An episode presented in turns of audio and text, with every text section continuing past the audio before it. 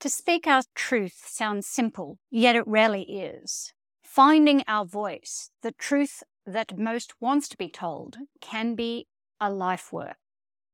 Think about how difficult it is for you to ask for something significant, a specific direct request. As children, we are edited to the degree that to speak truth might be shameful. We might need to obfuscate to enable a mode of safe survival. Keep quiet. Don't ask too many questions. Don't be rude. We learn quickly that others may seek their power injection through shaming us. Those cruel names fat, small, black, ginger, skinny, stupid. We get told we are selfish and greedy without a proper context, a label of convenience to avoid the discomfort of the naming person. To speak truth requires maximum care. I must care more about speaking the truth than I care what you think of me. Hello, this is Christine McDougall, and this is Sunday Syntropy for March 5th, 2024. The topic Speaking Truth to Power Courage in the Age of Lies. Can we overcome that deep seated desire to be liked, to be nice, to be right, to be one of the in group. To speak our truth, we need to reach into the depths of our soul and carve words from the subterranean rocks of our existence. It can take decades of development, of growing courage, of speaking partial truths, of speaking clumsy truths, of being cast into the slag pile of the shrill, a more regular label if you are a woman. We must care so much about the truth we desire to speak that we care less about what people will think of us or how some will respond. Truth is hard, harder today than ever before. The world of asymmetrical power, money, status, roles, profits and grows from lies, more emboldened now than ever. The trolls wait under the bridge of social media to suck the blood from almost anyone a sport that gives them some strange evil joy. Even politicians these days arm themselves with law that keeps them in the ivory tower of protection, as the proles are starved of the same. Yet truth is also vital. To speak truth now is to step into the arena of lions and sharks, a lone voice against a massive beast designed to stamp the truth speaker out at the first word.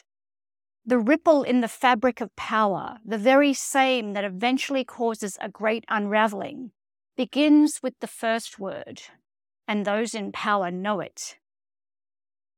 To find our own truth, the words most want to be told, the words that cry in the echo chambers of our being in the dark hours, like children lost, is often a response to our unraveling, this is the tragedy. To find our voice, the path is often the one of almost complete disintegration.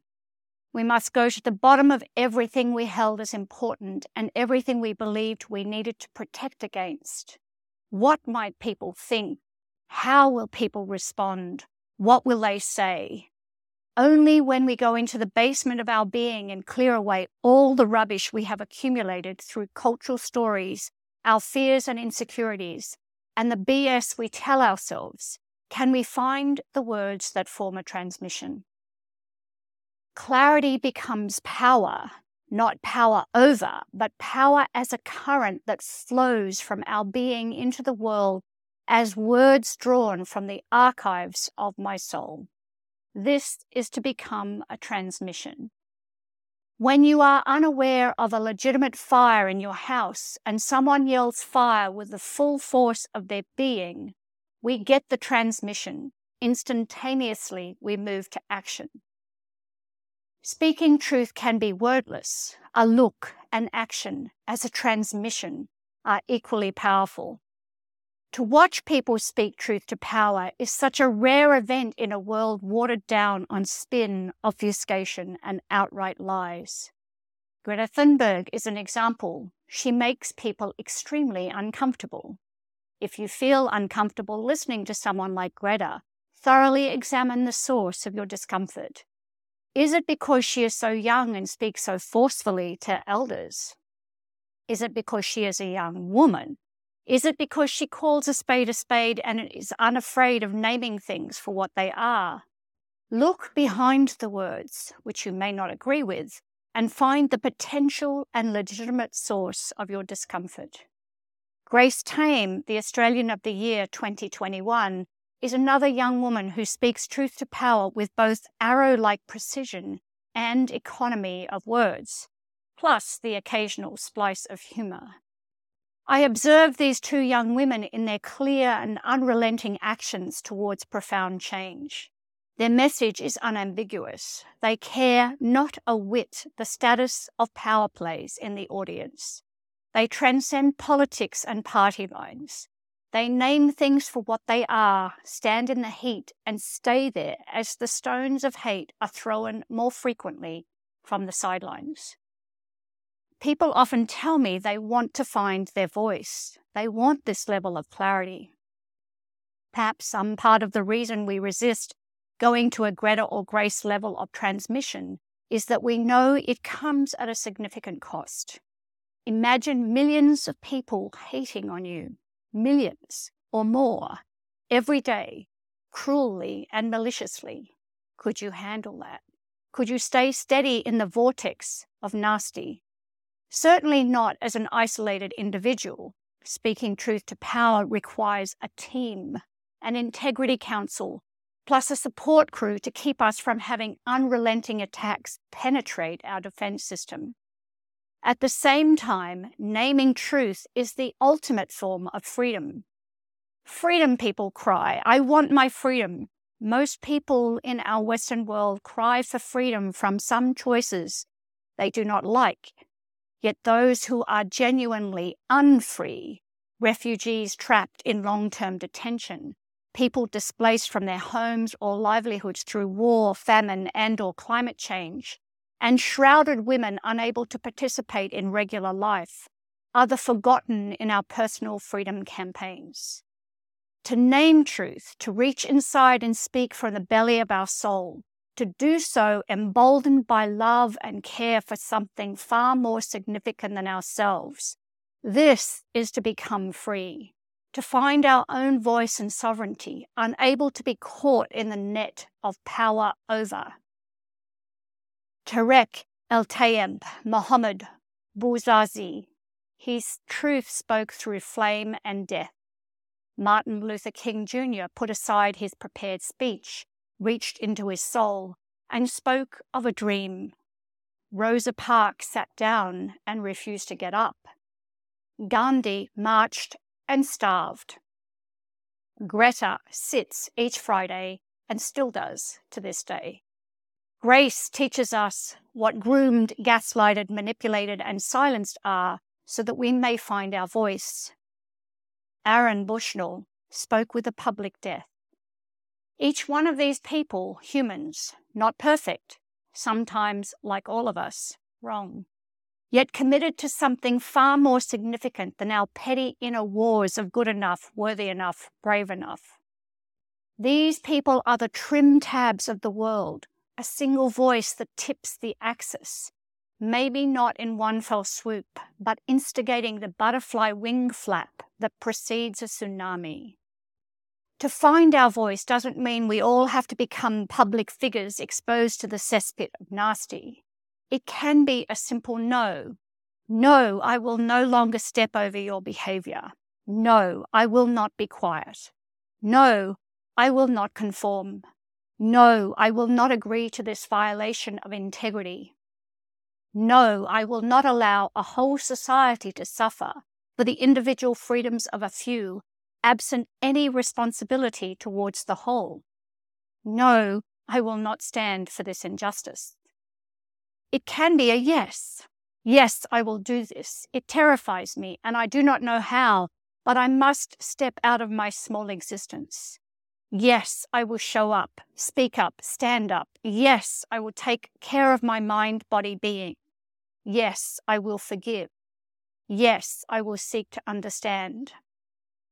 Every time we live in our lie and do not reach back into our soul and speak our truth, we violate the precious human we are. Many who now speak truth to power live in the shadowed world of silence and self violation for so long that to not do so for another day became unendurable. Truly, fully unendurable, not living. Yet we all do this on the journey to no longer doing this. Hence, self love and forgiveness become part of our speaking, along with incredible doses of humility. Remember that to speak truth to power is to care more about the other or the circumstances we are in than to care what people think of us. Humility is intrinsically wrapped in this impulse. I want to be moved. I want people to move me.